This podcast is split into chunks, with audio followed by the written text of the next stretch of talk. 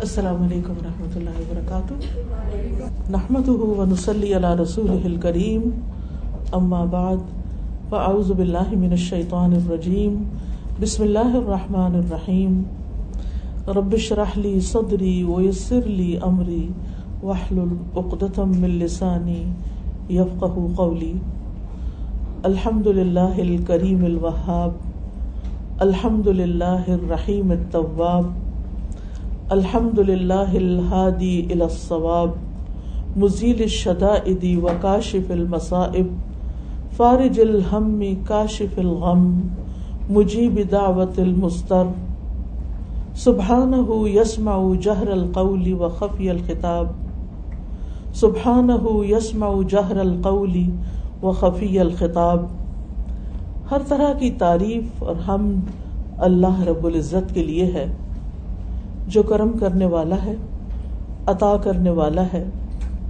ہر طرح کی حمد و ثنا اللہ سبحان و تعالیٰ کے لیے ہے، جو بہت رحم فرمانے والا، بہت توبہ قبول کرنے والا ہے۔ ہر قسم کی حمد اللہ کے لیے ہے، جو درست بات کی طرف رہنمائی کرنے والا ہے، جو سختیوں کو دور کرنے والا ہے، مصیبتوں کو ہٹانے والا ہے، پریشانیوں کو دور کرنے والا ہے غموں کو مٹا دینے والا ہے، لاچار کی دعا قبول کرنے والا ہے۔ وہ پاک ہے جو ظاہری بات کو اور پوشیدہ بات کو بھی سنتا ہے۔ آج مجھے یہاں پر جو موضوع دیا گیا ہے، وہ یہ ہے کہ ہم اپنے اسٹریس انگزائٹی اور اس قسم کی دیگر چیزیں جو ہیں، ان سے کس طرح ڈیل کریں؟ جیسا کہ ہم سب جانتے ہیں کہ اللہ سبحان تعالیٰ نے یہ دنیا بنائی اور اس دنیا میں انسان کو جو پیدا کیا اور اس کی جو زندگی بنائی وہ ایک امتحان کے لیے تھی۔ ہم سب ایک ٹیسٹ میں ہیں اور جب بھی انسان کسی امتحان سے گزرتا ہے تو اس کو اسٹریس تو ہوتا ہے۔ یعنی آپ سب طالب علم ہیں، آپ کو معلوم ہے کہ چھوٹا سا بھی کوئی ایگزام ہو، سب کچھ آتا بھی ہو، سب کچھ پڑھا ہوا بھی ہو، سب کچھ کیا ہوا بھی ہو پھر بھی ایک ٹینشن ضرور ہوتی ہے۔ تو یہ تو بہت نیچرل ہے۔ کہاں یہ کہ اللہ سبحان تعالیٰ نے خود بتا دیا کہ لقد خلق نل انسان افی کبت کہ یقیناً ہم نے انسان کو بڑی مشقت میں پیدا کیا۔ اب دیکھیں کہ انسان کے دنیا میں آنے کا جو مرحلہ ہے، جو ماں پر گزرتا ہے، جس وقت بچے کی ولادت ہو رہی ہوتی ہے، اگر آپ میں سے کوئی اس ایکسپیرئنس سے گزرا ہو یا اس پروسیس کو جانتا ہو تو آپ دیکھیں کہ کتنے گھنٹے بازوقت لگ جاتے ہیں بازوقت دن لگ جاتے ہیں اور ایک انسان کی دنیا میں آتے آتے آتے آتے اور کس مشقت کے ساتھ ماں بھی کس مشقت سے گزرتی ہے اور وہ بچہ بھی کس مشقت سے گزرتا ہے۔ یہ اس بات کی علامت ہوتی ہے کہ جس دنیا میں وہ آ رہا ہے، وہ پھولوں کی سیج نہیں ہے، وہ مشکلات کی جگہ ہے۔ یہاں پر آسانیاں بھی ہیں، لیکن مشکلات بھی ہیں۔ اگرچہ آسانیاں اور نعمتیں اور امن ان مشکلات سے زیادہ ہے، لیکن انسان کی فطرت میں ایک حساسیت ہے، ایک سینسٹیوٹی ہے۔ لہذا امن کا جو وقت ہے، سکون کا جو وقت ہے، وہ تو ہم فار گرانٹیڈ لیتے ہیں، وہ ایسے ہی گزر جاتا ہے۔ لیکن جب ہم پر کوئی تکلیف آتی ہے، کوئی مشکل آتی ہے، تو وہ ہمارے بعض اوقات ہم اپنے حواس کھو دیتے ہیں، بعض اوقات ہم بہت اسٹریس میں چلے جاتے ہیں۔ تو اس صورت میں کرنا کیا چاہیے؟ کس طرح اس کو ہینڈل کریں؟ کس طرح ہم ڈیل کریں؟ قرآن مجید میں اللہ تعالیٰ فرماتے ہیں، ولا نبل ونکم بشئی ام من الخوف والجوع ونقص من الاموال والانفس والثمرات وبشر الصابرین الذين اذا اصابتهم مصیبت قالوا انا للہ و انا الیہ راجعون اولائک علیہم صلوات من ربهم ورحمہ و اولائک هم المحتدون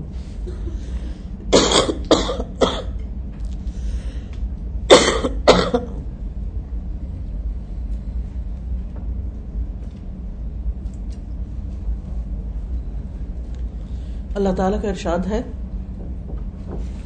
اور یقیناً ہم تمہیں خوف اور بھوک اور مالوں اور جانوں اور پھلوں کی کمی میں سے کسی نہ کسی چیز کے ساتھ ضرور آزمائیں گے۔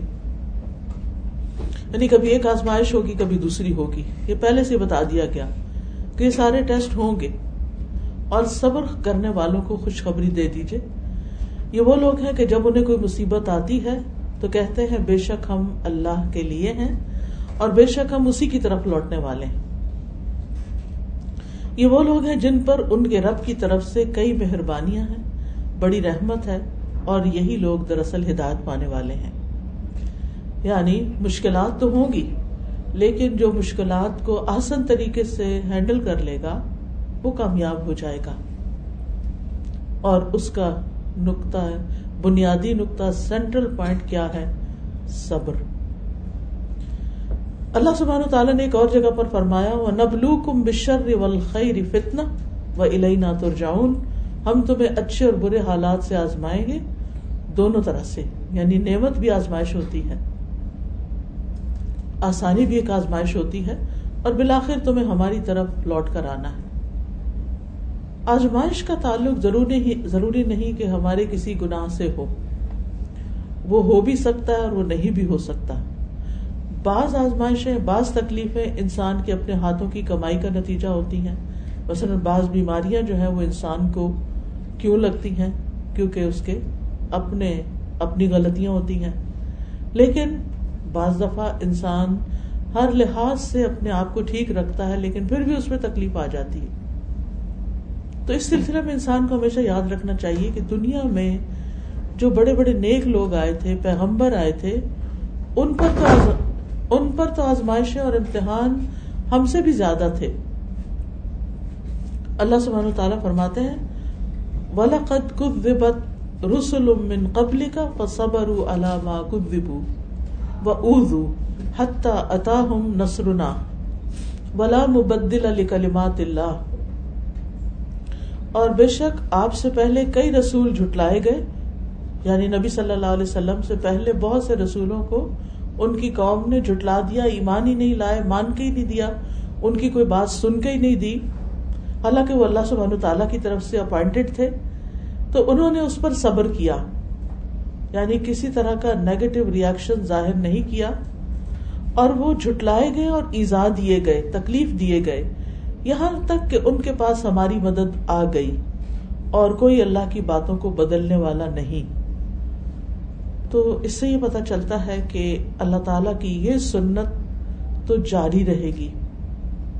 کہ وہ لوگ بھی آزمائے جائیں گے جو برے کام کرتے ہیں اور وہ لوگ بھی آزمائے جائیں گے جو اچھے کام کرتے ہیں۔ یعنی نیک عمل کرنے والوں کو بھی آزمایا جائے گا، امتحان لیا جائے گا۔ نو علیہ السلام جو بہت ابتدائی پیغمبروں میں سے ہیں، ہم جانتے ہیں کہ وہ نو، ساڑھے نو سو سال تبلیغ کرتے رہے۔ لیکن کس طرح ان پر آزمائش آئی کہ چند لوگوں کے سوا کوئی ان پر ایمان نہیں لایا۔ مگر وہ اپنا کام کرتے رہے کرتے رہے کرتے رہے انہوں نے صبر سے کام لیا۔ موسیٰ علیہ السلام کے لیے فرعون کی آزمائش تھی۔ یعقوب علیہ السلام سے یوسف علیہ السلام جدا ہو گئے۔ تو چالیس سال کی جدائی انہیں برداشت کرنا پڑی اور وہ اپنے پیارے بیٹے کی جدائی میں روتے رہے کہ ان کی آنکھیں سفید ہو گئیں۔ یوسف علیہ السلام کی الگ آزمائش ہو رہی تھی۔ کبھی ایک طرح، کبھی دوسری طرح، کبھی بھائیوں نے کنویں میں پھینک دیا، کبھی وہ مصر کے بازار میں بک گئے، کبھی وہ عزیز مصر کے گھر میں اس عورت سے آزمائے گئے اور بالآخر جیل میں ڈال دیے گئے بغیر کسی قصور کے۔ اور نو سال کے قریب وہ جیل میں رہے، پھر بالآخر وہاں سے نکالے گئے اور اللہ سبحان تعالیٰ نے دنیا میں بھی ان کے صبر کا، ان کو بہترین بدلا دیا۔ ایوب علیہ السلام، ہم دیکھتے ہیں قرآن مجید میں کہ ان پر آزمائش آئی، بیماری کی۔ اور روایات میں آتا ہے کہ اٹھارہ سال تک وہ سخت قسم کی اسکن ڈیزیز میں مبتلا رہے۔ ایک دن کے لیے بھی اگر کہیں ہاتھ پہ کوئی چیز نکل آئے یا کہیں خارش شروع ہو جائے تو انسان بے چین ہو اٹھتا ہے، کہاں یہ کہ ایٹین ایئرس تک۔ لیکن ان کا صبر کتنا مثالی تھا۔ کہا جاتا ہے کہ جب وہ کہا کرتے تھے یعنی جب ان پہ یہ تکلیف آئی کہ اے اللہ، پہلے تو میرے اور تیرے درمیان میرے گھر والے تھے، میرے بچے تھے میری دنیا کے کام کاروبار تھے، لیکن تو نے مجھ سے سب کچھ لے لیا۔ اب میرے اور تیرے بیچ میں کچھ بھی نہیں بچا۔ اب جس طرح تیری عبادت کی مجھے لذت نصیب ہوتی ہے، وہ اس سے پہلے کبھی نہیں تھی۔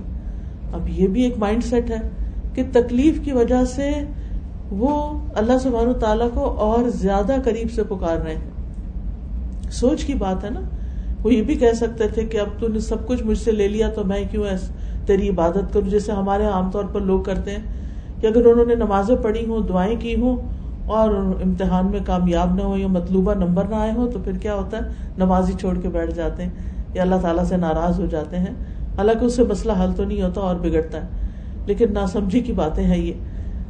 اسی طرح ہم دیکھتے ہیں کہ نبی صلی اللہ علیہ وسلم کے لیے بہت مشکل کا دن تھا جب آپ طائف کے سفر کے لیے روانہ ہوئے۔ پھر اسی طرح حضرت عائشہ رضی اللہ تعالی عنہ پر ایک الزام لگا تھا اور اس الزام کی وجہ سے وہ ایک مہینے سے زائد عرصے تک روتی رہی اور تکلیف میں مبتلا رہی۔ حالانکہ وہ نبی صلی اللہ علیہ وسلم کی بہت پیاری بیوی تھی۔ اسی طرح پچھلی امتوں پر بحثیت امت بھی بہت تکلیفیں آئیں۔ اللہ تعالیٰ فرماتے سورت البقرا ٹو ون فور ام حسب تم ان تدخل الجنت ولما يأتكم مثل الذين خلوا من قبلكم مستهم البأساء والضراء وزلزلوا حتى يقول الرسول والذين آمنوا معه متى نصر الله؟ الا ان نصر الله قریب کیا تم لوگ سمجھتے ہو کہ تم یوں ہی جنت میں داخل ہو جاؤ گے؟ جبکہ ابھی تمہیں اس جیسی تکلیف تو پیش ہی نہیں آئی جو تم سے پہلے گزرے ہوئے لوگوں کو آئی، انہیں سختیاں اور تکلیفیں پہنچی اور وہ ہلا مارے گئے۔ یہاں تک کہ رسول اور وہ لوگ جو ان کے ساتھ تھے، ان پر ایمان لائے تھے، وہ پکار اٹھے کہ اللہ کی مدد کب آئے گی۔ سنو، بے شک اللہ کی مدد تو قریب ہے۔ یعنی اللہ کی مدد ضرور آتی ہے، لیکن امتحان تو ہوتا ہی ہے۔ اب سوال ہی پیدا ہوتا ہے کہ یہ امتحان کیوں آتے ہیں؟ یہ غم اور پریشانیاں کیوں آتی ہیں؟ نمبر ون، انسان کے ایمان کے امتحان کے لیے۔ کہ وہ اللہ سبحان و تعالیٰ پر کتنا سچا پکا ایمان رکھتا ہے۔ یعنی خوشحالی میں ہی صرف اللہ کو یاد کرتا ہے یا مشکل میں بھی اللہ تعالیٰ کو یاد کرتا ہے۔ اگر کوئی شخص تکلیف کے وقت اللہ تعالیٰ کی طرف رجوع کرتا ہے اور آزمائش میں اللہ تعالیٰ سے مدد مانگتا ہے، تو ایسا شخص ایک اگلے ہائر لیول پہ چلا جاتا ہے اور وہ اپنے ایمان کی سچائی کا ثبوت دیتا ہے۔ دوسری وجہ انسان کو بلند درجات دینے کے لیے۔ حدیث میں آتا ہے کہ بندے کے لیے اللہ کے ہاں ایک بہت اونچا مقام ہوتا ہے، لیکن وہ اپنے عمل کی وجہ سے وہاں تک نہیں پہنچ سکتا یعنی اس کی عبادت یا باقی اعمال کم ہوتے ہیں۔ تو اللہ تعالیٰ اسے اپنے جسم یا مال یا اولاد کی آزمائش میں ڈال دیتا ہے۔ ابو داود کہتے ہیں کہ پھر اللہ تعالیٰ اسے صبر کی توفیق بھی دیتا ہے، حتیٰ کہ وہ انسان اس صبر کی وجہ سے اس بلند ترین مقام پہ جا پہنچتا ہے۔ تو یہ ایک ریزن ہوتی ہے انسان کے اوپر سخت امتحان کی کہ اللہ سبحان و تعالیٰ اس کو ایک اعلی منزل دینا چاہتے ہیں، لیکن اس کے عمل ایسے نہیں ہوتے کہ اعمال کی بنیاد پر وہاں پہنچے، لہٰذا اس پر آزمائش آتی ہے جس پہ وہ صبر کرتا ہے اور بلند درجے پاتا ہے۔ پھر اسی طرح اللہ تعالیٰ کی طرف سے اس انسان کے لیے بھلائی کا ارادہ ہوتا ہے۔ حدیث میں آتا ہے میں بھی خیرن یوسب من ہوں اللہ جس کے ساتھ بھلائی کا ارادہ کرتا ہے، اسے مشکل میں ڈال دیتا ہے، مصیبت میں ڈال دیتا ہے۔ کیوں؟ اس لیے کہ انسان میچور ہو ہی نہیں سکتا۔ آپ نے کبھی دیکھا ہوگا کچی اینٹیں اور پکی اینٹیں؟ کچی اینٹیں کبھی بھٹا دیکھا ہوگا جس میں اینٹیں پک رہی ہوتی ہیں؟ اس سے پہلے وہ لوگ مٹی کو، گارے کو بنا کے اور اس سے سانچے سے نکال نکال کے اینٹیں رکھے ہوئے ہوتے ہیں۔ پھر وہ کسی درجے میں سوکھتی ہیں، پھر ان کو بٹی کی نظر کرتے ہیں اور وہ کئی کئی دن تک ان کے نیچے آگ جلائی جاتی ہے۔ پھر وہ اتنی پکی اینٹیں ہو جاتی ہیں کہ پھر ان کے اوپر پوری پوری عمارتیں کھڑی کر دی جاتی ہیں۔ تو بالکل اسی طرح انسان میچور نہیں ہوتا، کچا ہی رہتا ہے، اس کے اندر پختگی نہیں آتی، وہ بڑے کام کرنے کے قابل نہیں ہوتا جب تک وہ مشکلات سے نہیں گزرتا۔ اسی لیے آپ اگر ریشو دیکھیں عام طور پر، تو جو بچے مشکلات سے نکلتے ہیں، اس پڑھائی میں اور آگے بڑھنے کی ہرس میں جو ان میں سے آ جاتے ہیں آگے، وہ بہت محنتی ہوتے ہیں۔ بہ نسبت ان بچوں کو جن کو بہت لاڈ پیار ملا ہوتا ہے، چھوٹی چھوٹی چیز سے چیز سے گھبرا جاتے ہیں۔ تو انسان کو اس زندگی میں کچھ کرنے کے لیے بہت سا صبر چاہیے ہوتا ہے، بہت سی محنت چاہیے ہوتی۔ اب آپ دیکھیے کہ جن لوگوں نے بڑی بڑی ایجادات کی ہیں، انہوں نے اپنی پوری پوری زندگی اس کام میں کپا دی۔ انہوں نے بھوک پیاس بھی کاٹی، انہوں نے گمنامی بھی کاٹی، اور انہیں دنیاوی طور پر کوئی زیادہ فائدہ حاصل نہیں ہوا۔ مرنے کے بعد ان کا نام روشن ہو گیا، ان کو کیا فائدہ ہوا؟ ان کی زندگی میں ہم آرام سے بیٹھ کے پیناڈول کھا لیتے ہیں۔ ہمیں یہ بھی نہیں پتا کہ کس نے یہ ایجاد کی تھی۔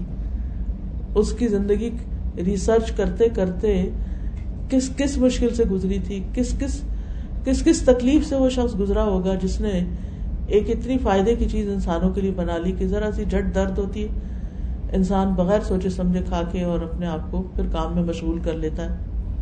اس وقت بھی آپ جانتے ہیں کہ میڈیسن میں جو دو طرح کے لوگ ہوتے ہیں، ایک تو پریکٹیشنرز ہوتے ہیں اور ایک سائنٹسٹ ہوتے ہیں اکیڈیمیا ہوتے ہیں۔ تو اس میں بہت کم لوگ ریسرچ اور اکیڈیمکس کی طرف جاتے ہیں، کیونکہ اس میں بظاہر ریوارڈ نظر نہیں آتا۔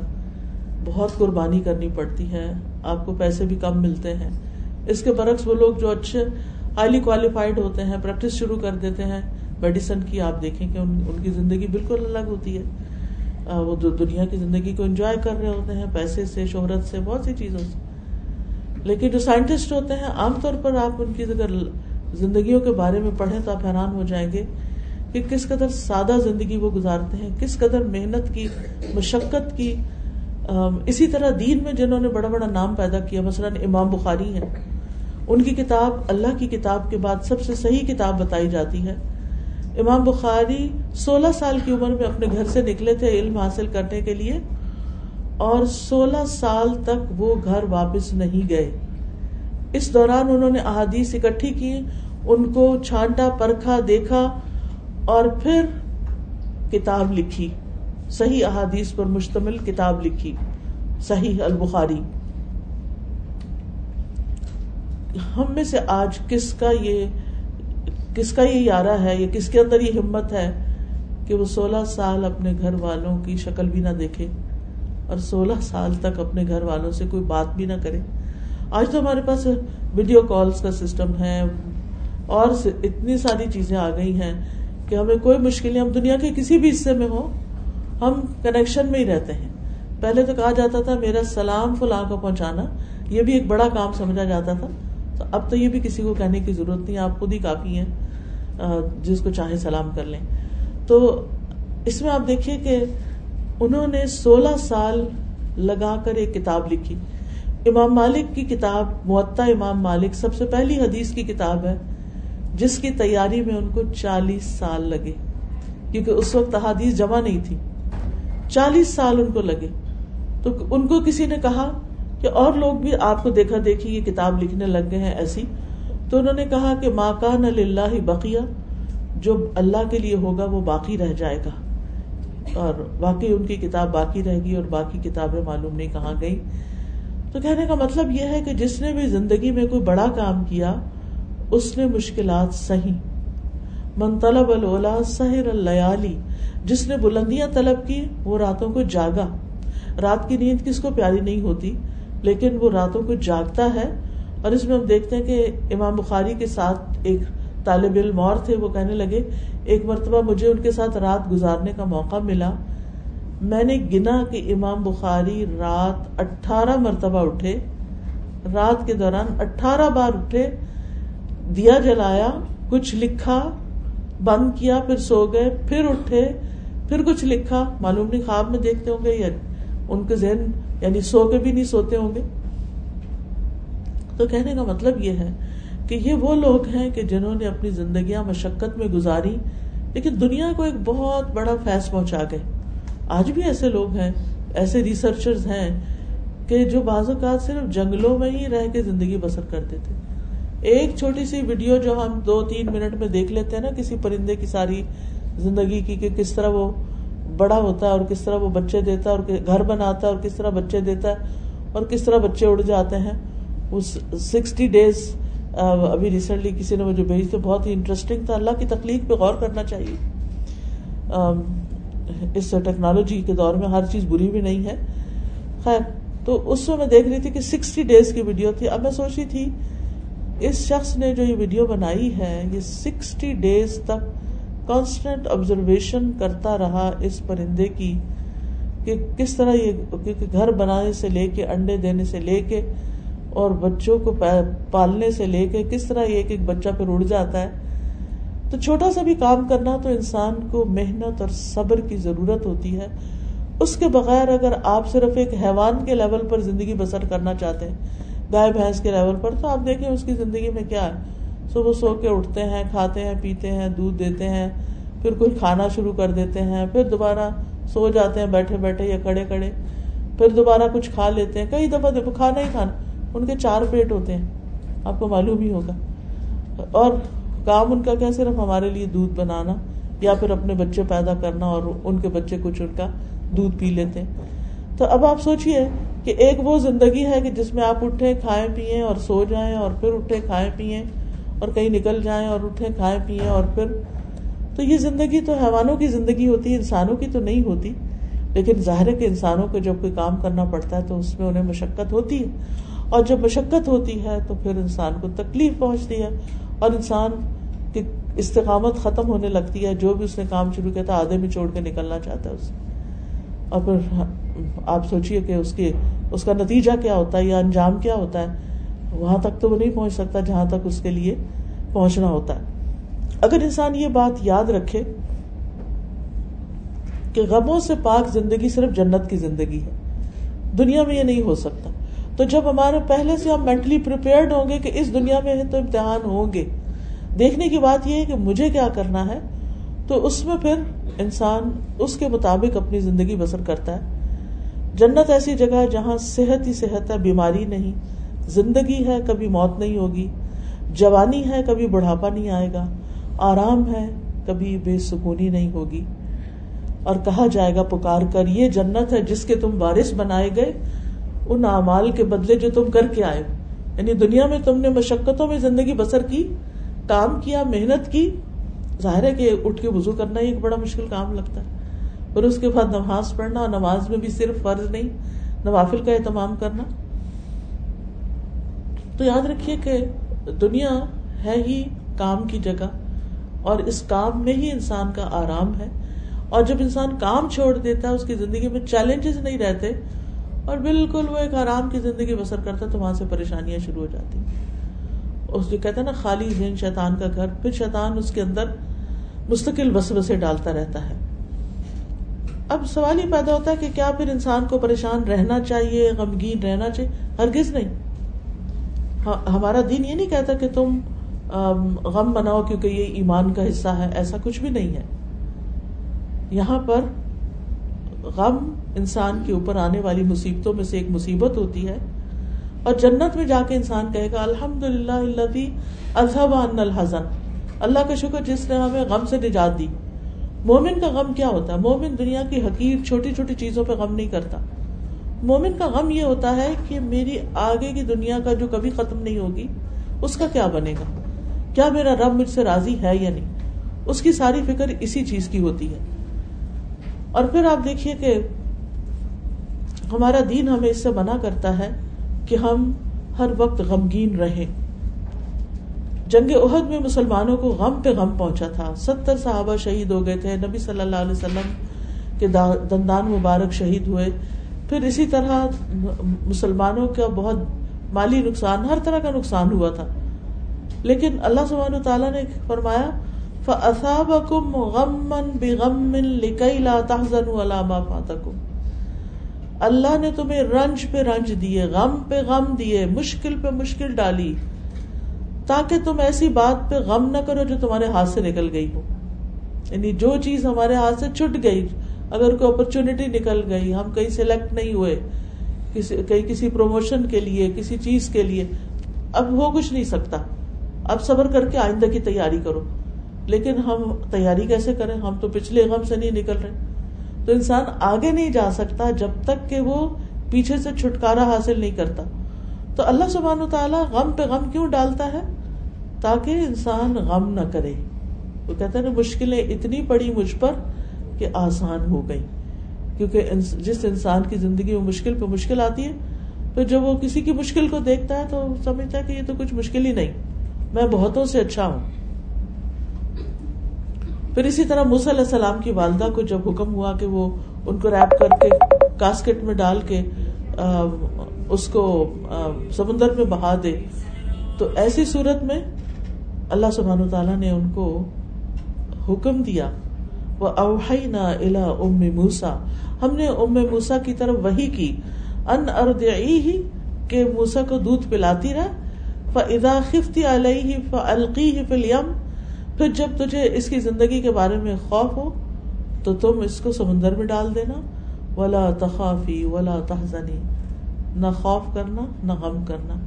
ایکسکیوز میری پکچر نہیں بنائے گا میں پردہ کرتی ہوں۔ میری تصویر نہیں بنائی گی ٹھیک ہے؟ تو بے شک ہم اسے تیرے پاس واپس لانے والے یعنی یہ وقت گزر جائے گا یہ ایک امتحان ہے۔ لیکن اس کے باوجود علیہ السلام کی والدہ نے جب ان کو سمندر میں ڈالا تو ان کا دل اڑ گیا۔ یعنی ان کے لیے ناقابل برداشت تھا کہ وہ اپنے ہاتھوں اپنے بچے کو کہاں ڈال رہی ہیں۔ اب یہ جو غم ہوتا ہے نا، اس کے غم بنانے اور غم پالنے کے نقصان ہوتے ہیں۔ ابن قیم کہتے ہیں، چار چیزیں جسم کو تباہ و برباد کر دیتی ہیں۔ پریشانی، غم، بھوک اور بیداری۔ پریشانی اور غم عزم کو، ارادوں کو کمزور کر دیتے ہیں۔ یعنی جب انسان پہ بہت غم آتے نا، پھر وہ کچھ زندگی میں کرنا نہیں چاہتا۔ لہٰذا پیچھے رہ جاتا ہے۔ دل میں کمزوری پیدا ہو جاتی ہے۔ اور بندے اور اس کے کاموں میں محنت کرنے کے درمیان رکاوٹ بن جاتے ہیں۔ یعنی اگر آپ کی عادت ہے نا، ہر وہ غم کرنا، تو پھر آپ ترقی نہیں کر سکتے، محنت نہیں کر سکتے۔ تو ہر اس کام میں وہ پیچھے رہ جاتا ہے جو اس کے لیے مفید ہوتا ہے۔ یہ غم سفر کا راستہ کاٹ دیتے ہیں۔ اس کو پیچھے کی طرف واپس پلٹا دیتے ہیں۔ رکاوٹ بن کر اس کا سفر روک دیتے ہیں۔ یا اس کے لیے علم سے رکاوٹ بن جاتے ہیں۔ تو یہ چیزیں سفر پر جانے والے کے لیے بہت باری ہیں۔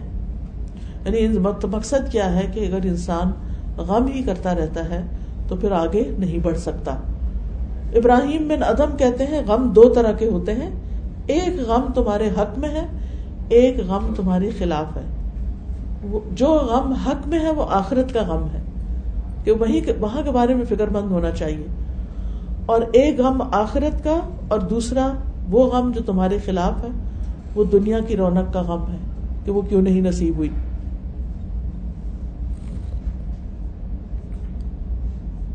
اب آپ دیکھیے کہ پھر کرے کیا۔ غم تو آتے ہیں، پریشانیاں تو آتی ہیں۔ سب سے پہلا کرنے کا کام یہ ہے کہ ہمیں اپنے رب سے مضبوط تعلق قائم کرنا چاہیے۔ اپنے غموں، دکھوں، تکلیفوں، پریشانیوں کی فریاد اپنے رب کے سامنے۔ ہم پوری دنیا کو سناتے ہیں کہانیاں اپنی، اللہ کے سامنے نہیں رکھتے۔ ہمارے کے آگے روتے ہیں؟ ہم اللہ کے آگے نہیں روتے۔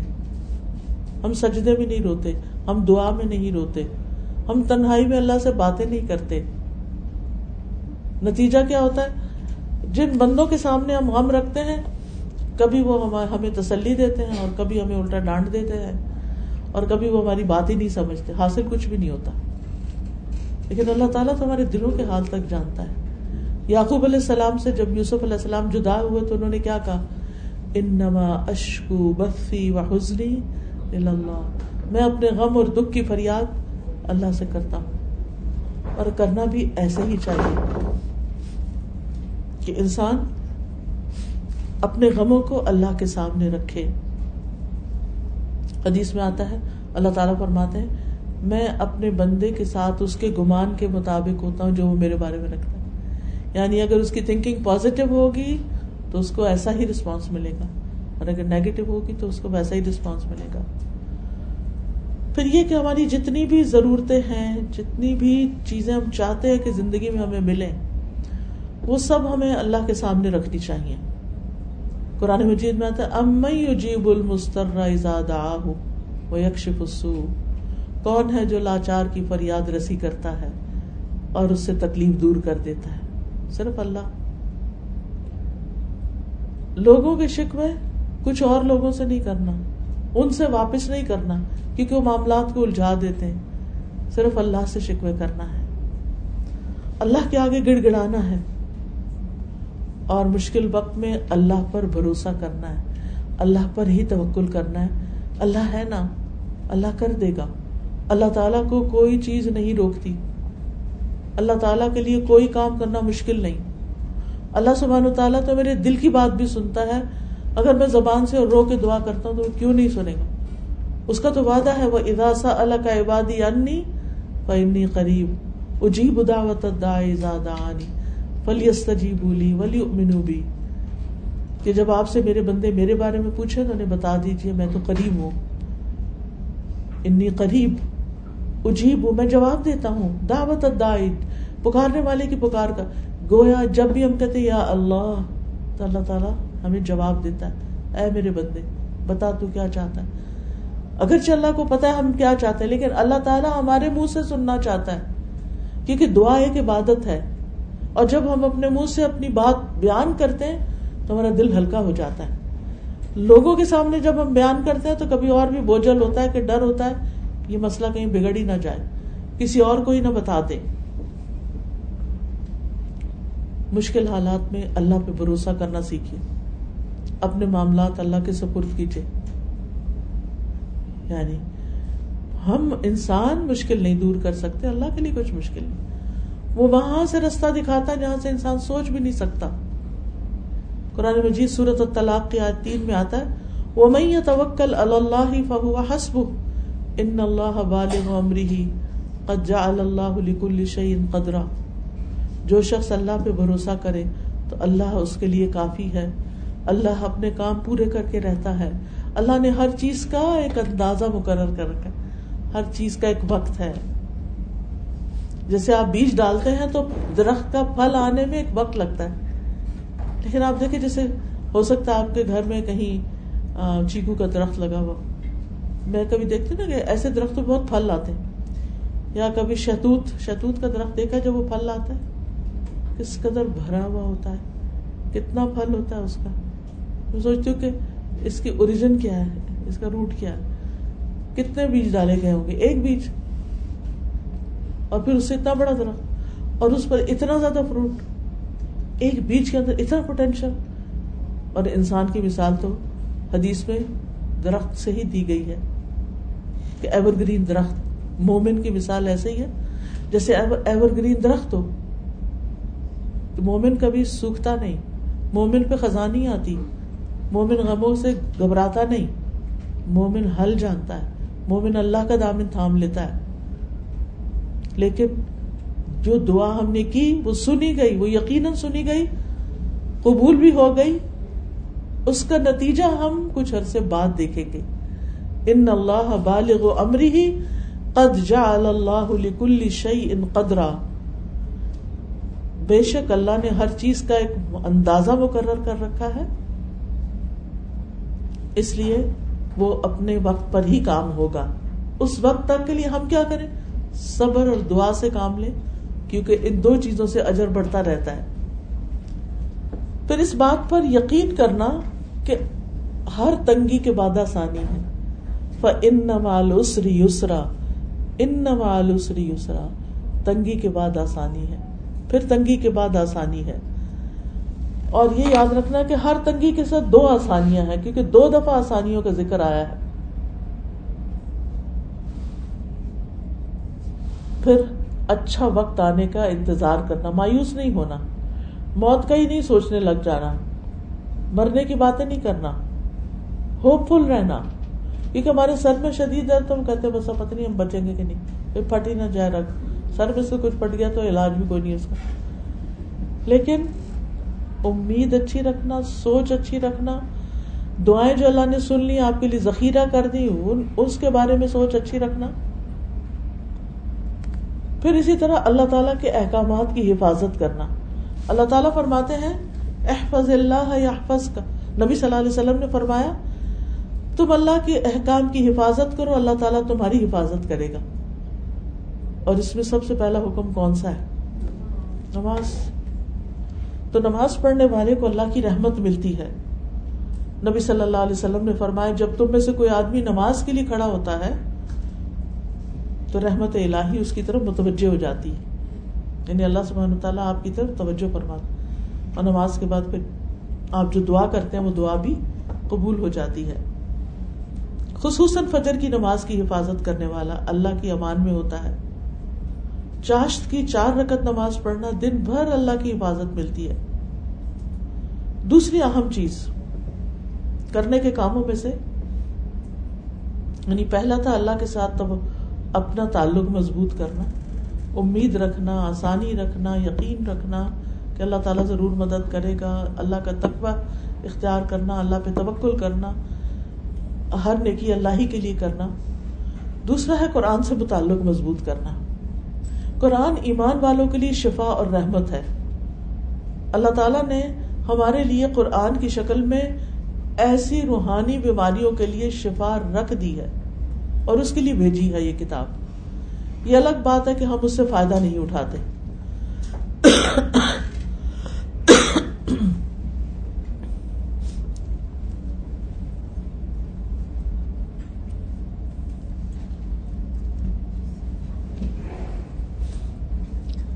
یہ کتاب اللہ کی رحمت لانے والی بابرکت کتاب ہے۔ اللہ تعالیٰ فرماتے بہادا کتاب مبارک یہ کتاب جو ہم نے اتاری ہے بڑی بابرکت ہے۔ یعنی اگر تمہاری زندگیوں میں ہوگی تو اس سے تمہیں برکت ملے گی۔ اس کا پڑھنا، اس کو سمجھنا، اس کے مطابق زندگی بسر کرنا، اس کی تعلیم دینا۔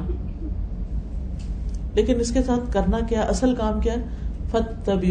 اس کی پیروی کرو، اس کو فالو کرو، اس کو اپنا امام بناؤ، اس کو اپنا رہنما بناؤ۔ وتقو اور ڈرو لا اللہ کم ترحمون، تاکہ تم رحم کیے جاؤ۔ یہ کتاب اللہ سے جوڑنے کا بہترین طریقہ ہے۔ وہ پیچھے بات کی تھی نا میں نے کہ اللہ سے تعلق قائم کرے کیسے کرے نماز سے کرے اور قرآن کے ذریعے کرے اور پھر گھروں میں برکت، آپ کی زندگی میں برکت۔ اور جتنا جتنا آپ اس اس کتاب کو پڑھتے چلے جائیں گے، اتنا اتنا آپ کے دل میں بھی سکون آئے گا۔ اور جتنی اس کی خدمت کریں گے، اتنی آپ کی زندگی میں برکتیں آئیں گی۔ پھر چونکہ ہر وقت انسان قرآن نہیں پڑھ سکتا، تو وہ چلتے پھرتے اور کام کرتے ہوئے کیا کرے انسان؟ اللہ کا ذکر کثرت سے کرے۔ اور خاص طور پر جو مشکل اگر آئی ہے تو اس کے لیے، یا حیو یا قیوم برحمت کا استغیث، یا ذل جلال والاکرام، یا بدی السماوات والارض، یا اللہ یا اللہ، یا رحمان، یا رحیم۔ اللہ تعالیٰ خود فرماتے ہیں کہ اللہ سبحانہ تعالیٰ کو کے ناموں سے اس کو پکارو اس سے دعائیں جلد قبول ہوتی ہیں۔ ذکر کرنے سے اور مسلسل ذکر سے دل کو سکون مل جاتا ہے اسٹریس کم ہو جاتا ہے۔ ذکر روح کی غذا ہے۔ ہم، یہ اسٹریس اور انگزائٹی کیوں ہوتے ہیں؟ اس کے بارے میں پڑھ رہی تھی کہ یہ اوپر سرفیس پہ جو سمٹم نظر آتی ہیں، یہ اصل میں ہمارے سب کانشیس کے اندر بہت کچھ پیچھے جا چکا ہوتا ہے، جو ان پلیزنٹ ہوتا ہے۔ اور پھر ایک دن آتا ہے کہ وہ سرفیس پہ آ جاتا ہے ہمارا بہیویئر چینج ہو جاتا ہے۔ اگر ہمارے ہم اس کے اندر، کیونکہ انسان کے اندر اندر ایک طلب تو ہے نا کسی چیز کی۔ بازو کا سمجھتا ہے انسان شاید مجھے مال چاہیے، مجھے کمپینین چاہیے، مجھے سیر و تفریح چاہیے۔ یہ سب کچھ کرنے کے بعد پھر کیوں ہے آپ پریشان؟ تو اب تو آپ کو خوش ہو جانا چاہیے۔ وہ اس لیے کہ صرف ان چیزوں سے یہ ویکیوم نہیں بھر سکتا۔ اگر آپ اللہ تعالیٰ سے ایک تعلق قائم کریں گے، اس کے دین سے تعلق قائم کریں گے قرآن سے تعلق قائم کریں گے، تو پھر وہ وہ جو اندر جو سب کانشیس ہے، جو جو کچھ آپ پڑھتے جائیں گے، سنتے جائیں گے، اندر جا کر وہ اس کو آلٹر کرنا شروع کر دے گا۔ بیماری کو باہر نکالے گا اور اپنی جگہ بنائے گا۔ کیونکہ جا الحق و زحق الباطل۔ ان الباطل کا حق آ گیا، باطل چلا گیا۔ تو جو باطل وسو سے شیطان کی باتیں اور بہت کچھ دل میں بیٹھا ہوا ہوتا ہے، وہ حق بات یعنی قرآن کی بات آ کر اس کو نکال دیتی ہے۔ اور ذکر سے انسان کو زندگی ملتی ہے، رحمت اور سکینت ملتی ہے، پریشانی اور خوف ظاہر ہوتا ہے، شیطان کے حملوں سے بچاؤ حاصل ہوتا ہے۔ ابن قیم کہتے ہیں، اللہ کا ذکر مشکل کو آسان کر دیتا ہے، تنگی اور مشقت کو کم کر دیتا ہے۔ بس جب بھی کسی مشکل پر اللہ کا نام ذکر کیا جاتا ہے تو وہ آسان ہو جاتی ہے۔ جب بھی کسی مشقت پر اللہ کا ذکر کیا جاتا ہے تو وہ بھی آسان ہو جاتی ہے۔ اور جس کسی تکلیف پر، سختی پر اللہ کا ذکر کیا جاتا ہے، وہ زائل ہو جاتی ہے۔ اور جس تکلیف پہ اللہ کو یاد کیا جاتا ہے، وہ ختم ہو جاتی ہے۔ اللہ کے ذکر کی تو بہت سی قسمیں سبحان اللہ و بحمدی، سبحان اللہ عظیم سبحان اللہ سبحان اللہ۔ الحمد للہ ایک دفعہ کہنا میزان کو بھر دیتا ہے۔ یعنی استغفر اللہ بہت ساری چیزیں درو شریف، آیت کریمہ، ان میں سے جو بھی چیز آپ پڑھنا چاہیں، پڑھتے جائیں۔ لیکن ان سب میں جو بہترین چیز ہے، جس سے انسان کی مشکلات حل ہوتی ہیں، وہ استغفار ہے۔ اللہ سے گناہوں کی معافی مانگنا۔ کیونکہ ہمارے اور اللہ کے بیچ میں جو چیز رکاوٹ ڈالتے ہیں، وہ ہمارے ہی گناہ ہوتے ہیں۔ مثلاً نماز نہیں پڑھی، مثلاً زبان سے لوز ٹاک، مثلاً کسی کا حق مار دیا، کسی کو ذلیل کر دیا، کسی کو بے عزت کر دیا، کسی کو پریشان کر دیا۔ یہ ساری چیزیں اس میں آ جاتی پھر روزی میں کشادگی اور مال میں بڑھوتری بھی استغفار سے ہوتی ہے۔ بہت زیادہ خیر و برکت اور بارشوں کا اترنا اور جسم کی طاقت کا سامان ہونا یہ بھی اسی استغفار کے ساتھ ہے۔ پھر یہ کہ ہمیں ایک اور کام کرنا چاہیے اور وہ ہے اللہ سے اچھا گمان۔ کہ اگر تکلیف بھی آئی ہے تو میرے رب نے کسی وجہ سے بھیجیا اور اس کے اس کا نتیجہ اچھا ہی ہوگا۔ اللہ کی تقسیم پہ راضی رہنا۔ اگر ہم سے کسی کو زیادہ مل گیا تو اس سے جیلس نہیں ہونا۔ کیونکہ جیلسی تمہارے اندر آگ بھڑکا رہی ہے، اس کو کیا جاتا ہے؟ اس کو تو کچھ نہیں ہوتا۔ کیونکہ جو کچھ انسان کو ملتا ہے وہ انسان کے لیے ایک امتحان ہی ہوتا ہے۔ اگر وہ ہمیں نہیں ملا، کسی اور کو ملا، تو اسی کا امتحان ہوگا نا۔ ہمارا تو نہیں ہوگا۔ پھر یہ یاد رکھے کہ مایوس ہونا کبیرہ گناہ ہے۔ اور ملنے والے اجر پہ نظر رکھنا جو ہے انسان کے حوصلے بلند کر دیتا ہے۔ پھر صبر اور شکر لازم کر لیں زندگی میں۔ مشکلات پہ صبر اور نعمتوں پہ شکر۔ کوئی بھی نعمت جو آپ کو ملے، چھوٹی ہو یا بڑی، فوراً اللہ کا شکر ادا کریں۔ غموں پر، دکھوں پر، تکلیفوں پر صبر۔ فصبر صبر جبیلا تو اللہ کا، اللہ سبحان تعالیٰ ایسے لوگوں کی تعریف کرتے ہیں جو صبر سے کام لیتے ہیں۔ اور پھر یہ تعریف ہر حال میں ہونی چاہیے۔ ایک اور چیز جو مشکلات کو ٹالتی ہے وہ ہے صدقہ خیرات۔ ہمیں ہر روز کچھ نہ کچھ ضرور صدقہ کرنا چاہیے۔ تھوڑا ہو یا زیادہ۔ اگر روز کے روز راستے میں کہیں مسکین آتے ہیں تو دے دیں، ورنہ اکٹھا کر کے کسی خیر کے کام میں، کسی بڑے پروجیکٹ میں بھی لگا سکتے ہیں۔ پھر اسی طرح صدقہ جسم کی حفاظت کرتا ہے، بیماریوں سے محفوظ رکھتا ہے، مشکلات اور پریشانیوں کو دور رکھتا ہے۔ پھر ہے خیر کے کاموں میں والنٹیئر کرنا۔ ہر کام کمائی کا ذریعہ نہ بنائے کچھ کام زندگی میں ایسے رکھیں کہ جو صرف اور صرف اللہ کے یہاں اس کا ریوارڈ پانا ہے، اس کا اجر اللہ سے لینا ہے۔ اس سے آپ کے دل کو بہت سکون ملے گا۔ اللہ تعالیٰ فرماتے ہیں، جو شخص بھی نیک عمل کرے، خواہ مرد ہو یا عورت بشرتے کہ وہ مومن ہو، تو ہم اسے پاکیزہ زندگی بسر کرائیں گے اور آخرت میں ان کے بہترین اعمال کے مطابق انہیں ان کا اجر دیا جائے گا۔ یعنی ایسے لوگوں کو قیامت کے دن پھر اجر ملے گا۔ پھر آپ دیکھیے دوسروں کی پریشانیوں پہ غور کر کے اپنی پریشانی کو کمپیئر کر کے چھوٹا سمجھنا اور پھر نیکسٹ ہے مثبت مصروفیات کے حامل لوگوں سے دوستی کرنا۔ ایسے لوگوں سے دوستی کرنا جو صالحین میں سے ہوں۔ ایسے لوگوں سے دوستی کرنا کہ جن کا تھاٹ پروسیس بہت ہی پازیٹو ہے۔ وہ ہر چیز میں خیر ڈھونڈ لیتے ہیں۔ اور ویسے بھی انسان جس کے ساتھ بیٹھتا ہے اسی کی عادات میں ڈل جاتا ہے۔ مثبت دوستی جو ہے، اس کے اثرات بھی مثبت ہی ہوتے ہیں۔ اور سارے غموں میں سے بہترین غم آخرت کا غم ہے۔ ہم میں سے ہر ایک اگر وہ غم لگا لے حقیقی معنوں میں، تو اس کے لیے تیاری بھی کرے، پلان بھی کرے، اپنے دل و دماغ کو اسی کام میں لگا دے۔ اور پھر ہمیشہ کے لیے اللہ سے اس کا اجر پائے۔ پھر کثرت سے دعا کرنا۔ دعاؤں کی کثرت ہونی چاہیے۔ خوشحالی میں بھی، تکلیف میں، دونوں حالتوں میں دعائیں کرنا۔ دعا تقدیر کو بدل دیتی ہے۔ پورے یقین سے دعا کرنا، اوپر اوپر سے نہیں۔ اللہ سبحانہ تعالی سے دعا کرتے ہوئے انسان کوئی شرط نہ لگائے۔ بلکہ اللہ کی راہ میں کھلا دے اور اچھے کی امید رکھے۔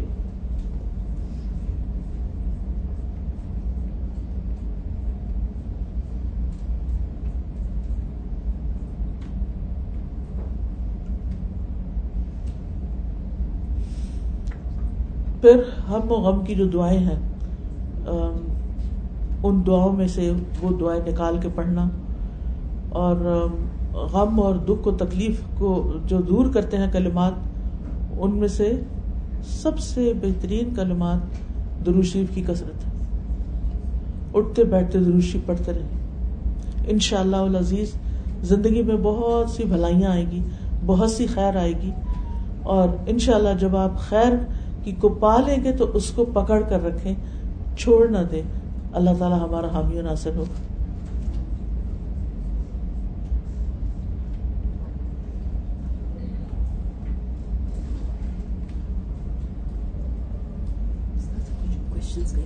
جی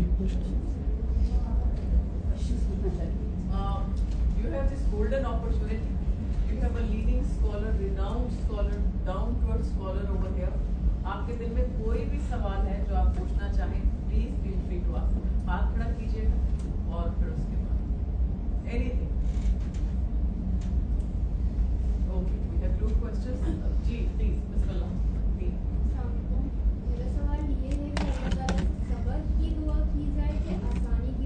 آسانی کی دعا۔ اور صبر کی بھی کی جا سکتی ہے جب صبر نہ آ رہا ہو۔ ٹھیک ہے نا؟ جب تکلیف میں صبر کی دعا کریں تکلیف سے پہلے آفیت اور آسانی کی دعائیں کریں۔ ٹھیک۔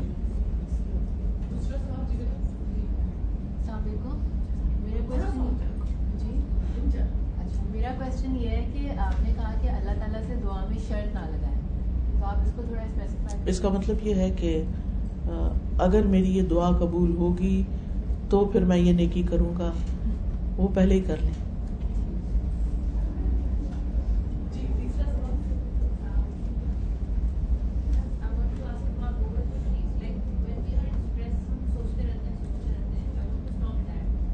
جی؟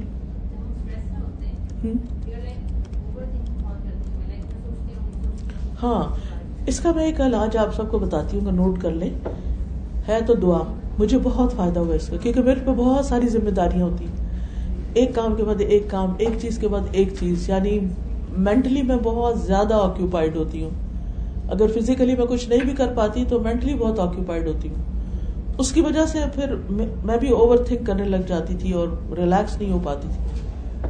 تو نبی صلی اللہ علیہ وسلم نے ایک دعا سکھائی ہے کہ اگر جیسے نماز میں ہماری خوشبو نہیں ہوتا نا اور بار بار دھیان ادھر جاتا ادھر جاتا، پتہ نہیں چلتا، نماز بھول جاتی اور تو نماز کے اندر بھی اور نماز کے باہر بھی تین دفعہ یہ دعا پڑھے اعوذ باللہ السمیع العلیم، من الشیطان الرجیم، من حمزه ونفخه سا کے ساتھ۔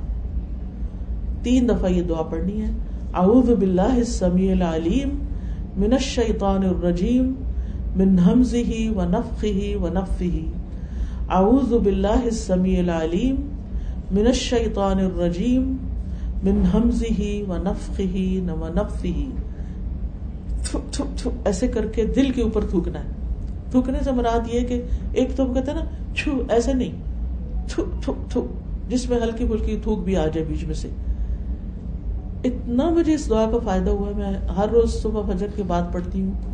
اور دن بھر اتنی کام اور ریلیکس اور وہ ورنہ پہلے اتنی انگزائٹی ہو جاتی تھی اچھا یہ تو ہوا نہیں، ابھی اگلا کب ہوگا اور یہ کب ہوگا؟ اگر ٹریول کر رہے ہیں تو کب پہنچیں گے؟ کیا، یہ خواہ بخواہ کے بیچے فائدہ تو کچھ نہیں۔ اب آپ دیکھیں کہ جب آپ ریلیکس ہوتے ہیں تو آپ اپنے آس پاس کو انجوائے کرتے ہیں۔ آپ، کوئی انسان ہے آپ کے ساتھ، اس اس کی بات سنتے ہیں، اس سے تبادلہ خیال کرتے ہیں، کسی کی کو مدد کر یعنی سو کام ہوتے ہیں۔ اور کچھ درخت دیکھ دیکھ کے خوش ہوتے رہتے ہیں۔ اللہ کی کریشن دیکھ کے خوش ہوتے ہیں۔ یعنی لائف کو انجوائے کرنا چاہیے۔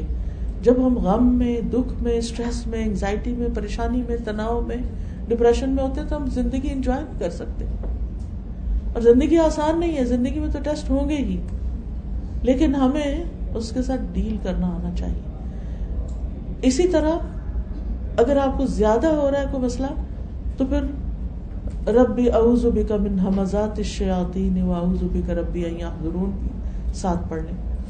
کچھ دن آپ ہر نماز کے بعد یہ تین دفعہ پڑھ لیں، پھر آپ روٹین بنا لیں، ایک دفعہ فجر میں من سے نماز اور ضروری نہیں کہ نماز کے بعد اینی ٹائم آپ پڑھ سکتے ہیں اس کو۔ لیکن انشاءاللہ، کیونکہ ہوتا ہی کہ شیطان ہمارا دشمن ہے۔ اللہ تعالیٰ میں کیا فرماتے ہیں؟ قرآن مجید میں تمہارا دشمن ہے، تم اسے دشمن سمجھو، لیکن ہم سمجھتے نہیں ہیں۔ ہم کہتے وہ کیا کر لے گا ہمارا؟ ہم خود ہی بہت اسٹرانگ ہیں۔ ہم اتنے اسٹرانگ نہیں ہیں۔ وہ ہمیں چاروں طرف سے گرتا ہے۔ اس نے کہا تھا تم ملاتی ممبئی نے آئی دی ہوں خلفی ایمان ہوں شمائی دی ہوں کہ میں ان میں سے اکثریت کو اپنے رستے پہ لے جاؤں گا، ان کے آگے سے آؤں گا، دائیں پیچھے سے آؤں گا، دائیں سے آؤں گا، بائیں سے آؤں گا۔ بلا تجد اکثر شاکرین اور ان میں سے اکثریت کو آپ شکر گزار نہیں پائیں گے۔ شکر ادا کرنے کے لیے نعمتوں کو جاننا، دیکھنا ضروری ہوتا ہے۔ جب ہماری آنکھوں کو ہماری نعمتیں نظر نہیں آتی تو ہم نے شکر کیا کرنا تو یہ یعنی شیطان کا ایک بہت بڑا ہتھیار ہے کہ ہمارے اندر ایسے بس بس ایسے خیالات ایسی باتیں ڈالنا شروع کر دیتا ہے کہ جس کی وجہ سے پھر ہم ہم خام پریشانی کا شکار ہو جاتے ہیں۔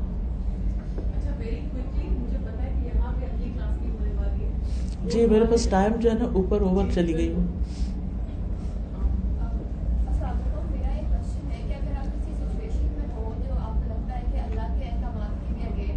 جی جی۔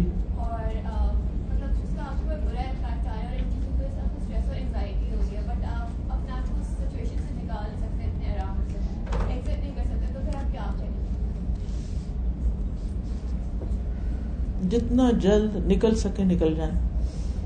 بعض چیزیں اوور نائٹ نہیں ہوتی۔ پہلے ہم ارادہ بناتے ہیں پھر ہم اس کے بارے میں پڑھتے ہیں دیکھتے ہیں کہ اس چیز کے ساتھ کس طرح ڈیل کیا جا سکتا ہے۔ پھر آپ اسٹیپ بائی اسٹیپ کرتے ہوئے پھر اپنے آپ کو پل بیک کر لیں لیکن یہ نیت ضرور رکھنے کہ میں نے اس میں سے نکلنا ہے، کیونکہ اس میں میرا نقصان ہے۔